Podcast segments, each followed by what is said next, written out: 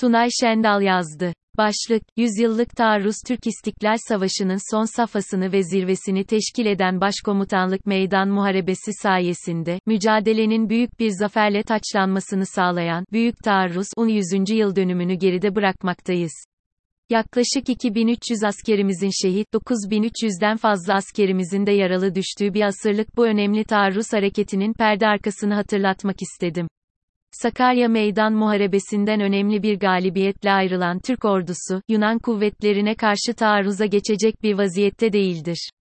Daha önce gerçekleştirilen Gediz ve Aslıhanlar Dumlupınar taarruz girişimlerinden de tecrübeli Türk ordusu, daha ziyade savunma manevralarında başarılı olurken taarruz girişimlerinde ise zayıf bir görüntü sergilemiştir. Dolayısıyla ordunun başarılı olabileceği bir taarruza girişebilmesi için öncelikle mevcut eksiklerini tamamlaması gerekmektedir. Bu eksiklerin tamamlanabilmesi adına halktan son defa özveride bulunması istenmiş ve tüm mali kaynaklar sonuna kadar zorlanarak taarruz için hazırlıklar başlamıştır. Ülkenin tüm kaynakları ordu için seferber edilirken muharebelerin fiilen bittiği Doğu ve Güney cephesindeki askeri birliklerde destek amaçlı Batı cephesine intikal ettirilmiştir.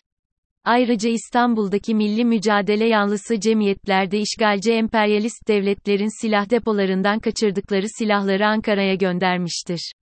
Türk ordusu, Anadolu'da bulunan yaklaşık 200 bin Yunan askerine karşı ilk defa bu denli bir taarruz hareketine kalkışacağı için yaklaşık bir yıllık kadar süren hazırlık neticesinde asker sayısını 186 bine yükseltmiştir. Taarruz hareketini vakti yaklaştıkça Sakarya Meydan Muharebesi öncesinde çıkartılan ve 3 defa süresi uzatılarak 4 Ağustos'ta sona erecek olan Başkomutanlık Yasası, yeniden gündeme gelmiş ve Başkomutanlık Yasası TBMM'nin oy birliğiyle verdiği karar doğrultusunda süresiz uzatılmıştır. Sakarya Meydan Muharebesi sonrasında kamuoyunda tezahür eden sabırsızlık nedeniyle Gazi Mustafa Kemal Paşa, TBMM'de 6 Mart 1922 tarihinde yapılan kapalı bir oturumda, ordumuzun kararı, taarruzdur. Fakat bu taarruzu tehir ediyoruz. Sebebi, hazırlığımızı tamamen bitirmeye biraz daha zaman lazımdır. Yarım hazırlıkla, yarım tedbirlerle yapılacak taarruz, hiç taarruz etmemekten çok daha kötüdür cümleleriyle şüpheleri gidermek istemiştir. Batı Anadolu'yu müdafaa etmek isteyen Yunan kuvvetleri, bu doğrultuda Gemlik Körfezi'nden Bilecik, Eskişehir ve Afyonkarahisar'ın doğusu ile Büyük Menderes Nehri'ni devamında Ege Denizi'ne dayanan bir savunma hattı tesis etmiştir. Türk ordusunun taarruz hareketi çerçevesince birinci. Ordu askerleri, Afyonkarahisar'ın güneybatısından kuzeye doğru harekete geçtiğinde Afyonkarahisar'ın doğusu ve kuzeyinde yer alan ikinci. Ordu birlikleri de saldırıyla mutlak zafer alınmak istenen birinci. Ordu bölgesine düşmanın kuvvet kaydırmasını engelleyecek ve Döer'deki düşman kuvvetlerini kendi üzerine çekmeye çalışacaktı. 5.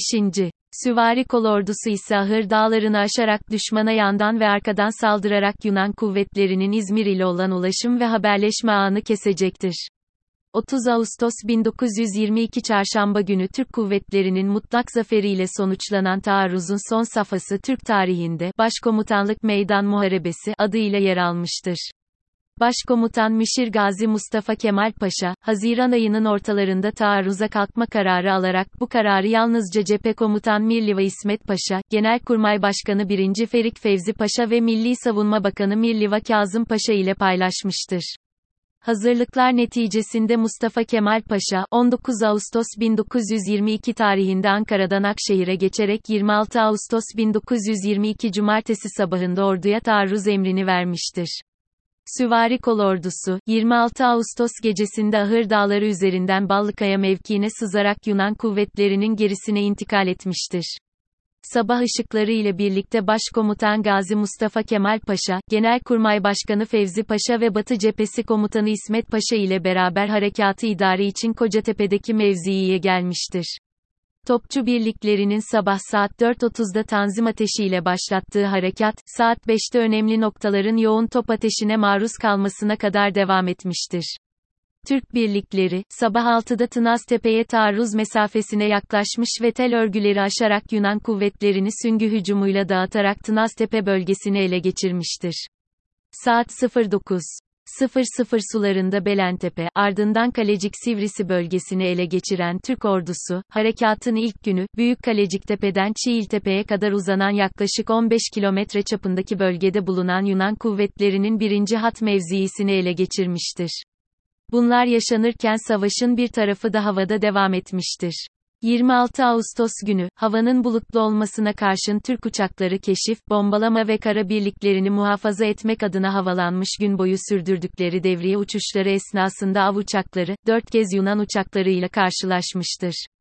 Gerçekleştirilen hava çarpışmaları sonucunda 3 Yunan uçağı kendi hava sahasına püskürtülmüş ve bir Yunan uçağı ise bölük komutanı Yüzbaşı Fazıl tarafından Afyonkarahisar'ın Hasanbeli kasabasına yakın bir bölgeye düşürülmüştür. Başkomutanlık Meydan Muharebesi neticesinde, Yunan kuvvetlerinin önemli bölümü 30 Ağustos 1922 tarihinde Türk ordusunun ateş hatları içerisinde imha edilmiş ve Kütahya'ya geri alınmıştır.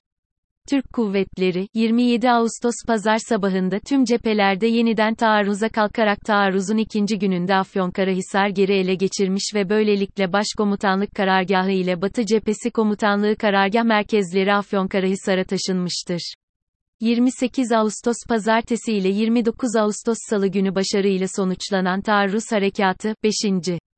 Yunan tümeninin püskürtülmesiyle neticelenmiştir. 29 Ağustos gecesi bir durum değerlendirmesinde bulunan karargah, ortaya ivedilikle taarruz harekatının sonuçlandırılması doğrultusunda bir irade koyarak düşman birliklerinin geri çekilme güzergahlarının kesilmesi ve onları çarpışmaya iterek teslim olmaya yöneltme yolunda karar almıştır.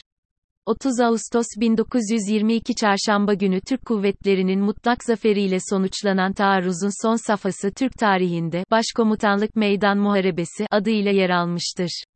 Başkomutanlık Meydan Muharebesi neticesinde, Yunan kuvvetlerinin önemli bölümü 30 Ağustos 1922 tarihinde Türk ordusunun ateş hatları içerisinde imha edilmiş ve Kütahya'ya geri alınmıştır.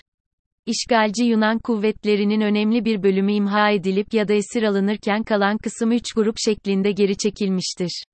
Bu doğrultuda Gazi Mustafa Kemal Paşa, Fevzi Paşa ve İsmet Paşa bir araya gelerek işgal kuvvetlerinin kalıntılarını takip etmek adına Türk ordusunun büyük bölümünün İzmir istikametine intikal etmesini kararlaştırmış ve Gazi Mustafa Kemal Paşa, orduya, ordular, ilk hedefiniz Akdeniz'dir. İleri, emrini vermiştir. 1 Eylül 1922 tarihinde takip harekatına başlayan Türk ordusu, Yunan birliklerinin İzmir, Dikili ve Mudanya'ya kadar geri çekilmesini takip etmiştir.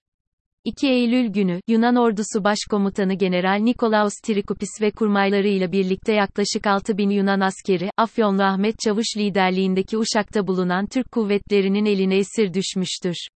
15 gün içerisinde 450 kilometre kadar yol kat ederek 9 Eylül 1922 sabahında İzmir'e giren Türk birlikleri içerisinde Sabuncu belinden geçen ikinci Süvari Tümeni, Mersinli yolu ile İzmir'e doğru ilerlerken bunun solunda birinci Süvari Tümeni de Kadife Kale'ye doğru ilerlemiştir.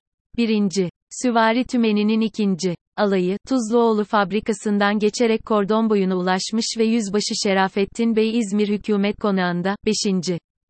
Süvari Tümen'in önderi Yüzbaşı Zeki Bey Kumandanlık Dairesi'nde, 4.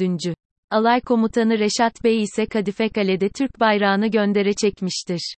3 yıl 4 ay kadar süren süren savaşın sonunda Türk milletini ve ordusunu adım adım hedefe taşıyan bu zafer, bin yılları aşkın Türk tarihi içerisinde de en uzun süre barış dönemini sağlayan bir galibiyet olmuştur.